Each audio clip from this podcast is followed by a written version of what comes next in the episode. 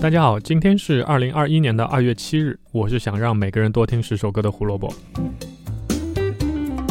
胡说音乐历史节目每天都会有更新，想知道每天的音乐小故事，记得关注我们在 B 站、荔枝、网易云还有小宇宙上的账号。找到我们的方法很简单，搜索“胡说音乐历史”或者“火救湖电台”，关注那个账号，你每天就会收到推送了。圣经上说，上帝创造世界用了七天。看看这个多姿多彩的世界，上帝还是挺辛苦的。有人常说世界不会在一天里改变，但世界确实会在一天里改变。如果你是披头士的话，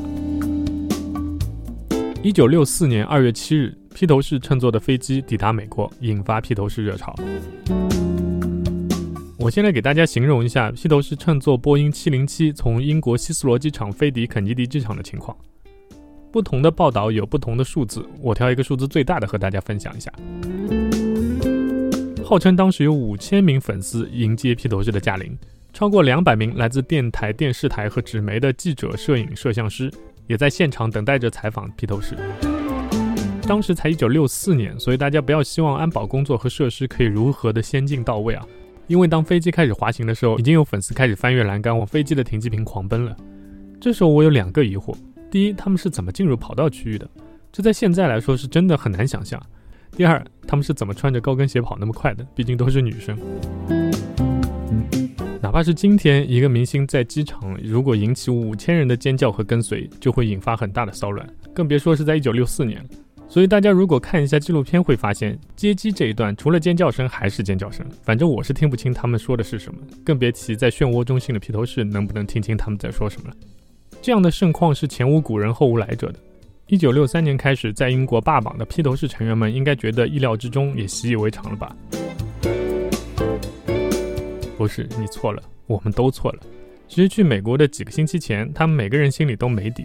你说有什么好担心的？他们担心的就是自己在美国能不能受欢迎。这个问题放到现在可能是极其荒谬和无聊的，但对于当时的披头士来说，并不这么认为。当时 EMI 旗下的 Capital Records 在一九六三年一整年几乎没有为披头士做过任何的宣传。而美国的报纸媒体对于披头士在英国走红，基本上都是冷嘲热讽的态度，标题都是“新的疯子”“甲壳虫病在英国肆虐”等等，用的词语也全部都是“感染啊”等等负面的词语。坐拥全球第一大唱片市场，美国媒体根本不在意这来自利物浦的四个小屁孩。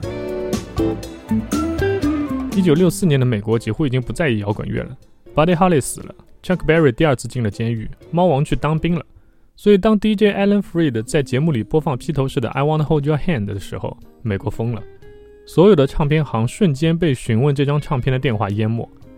但是他们手上就是没货呀，因为 Capitol Records 还没来得及发行这张唱片呢。这个时候，Capitol Records 才醒了过来，修改计划，提前三周发行了这张单曲。那时候已经是一九六三年的十二月。美国厂商不作为，披头士自然对美国市场也有点担忧。一九六三年九月的时候，吉他手乔治·哈里森还去美国伊利诺伊斯州探望过自己的一个姐姐路易斯。回来以后，他对乐队其他三个成员说：“他们压根儿不知道我们是谁。我们要在美国走红，看起来很难。”但是事情就在出发去美国的几个星期前发生了巨大的逆转。一九六四年一月十七日，披头士四个人刚结束一场在巴黎的表演，就被经纪人 Brian Epstein 召集到了酒店房间里面，因为他刚接到了一个从 Capitol Records 打来的电话。披头士的单曲《I Wanna Hold Your Hand》在钱柜杂志排行榜上拿到了第一，销量已经超过了二十五万张。这也是我们今天要推荐的歌曲。披头士的几个人听到这个消息，坐在地上都已经傻眼了，根本说不出话。美国市场相比英国市场要大太多了，英国三十万张已经是金唱片，这首单曲在英国卖到最后也就二十多万张，而美国只用了三天。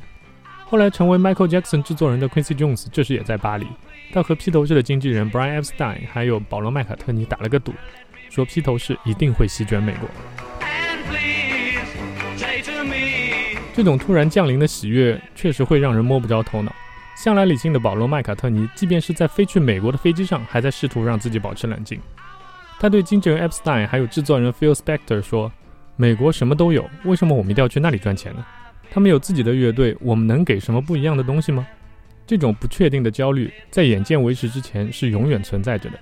约翰列侬也是一样，唯一的区别是他对自己有足够的信心，他觉得只要给他们一个机会，他们就能横扫美国。当飞机靠近候机楼，一行人走到飞机舱门口准备出去的时候，听到一种很响的声音，他们以为是飞机引擎还没有关闭，其实那是外面几千粉丝的尖叫声。舱门打开，看到外面混乱的场面，乌泱乌泱的人群和记者。保罗·麦卡特尼下意识地问了一句：“这是来接谁的？”面对这种发言，我只能说，请大家把凡尔赛打在公屏上。其实没有人比他们更清楚这些人到底为什么而来。后来，保罗·麦卡特尼自己也说，如果用一到十分来给那个场面打分的话，他的震撼度绝对是一百分。好了，我们今天的故事就此打住。胡说音乐历史，音乐让每天更重要。明天我们要说 television。不过不是披头士上著名的 Ed Sullivan Show，那是后天的事儿。明天我们要讲的是美国著名摇滚乐队 Television 出道专辑的故事，所以别忘了关注我们的账号，这样就不会错过任何精彩的东西了。喜欢我们的节目也请一键三连，转发给喜欢音乐的朋友，我是不会介意的。我是胡萝卜，我们明天见，拜拜。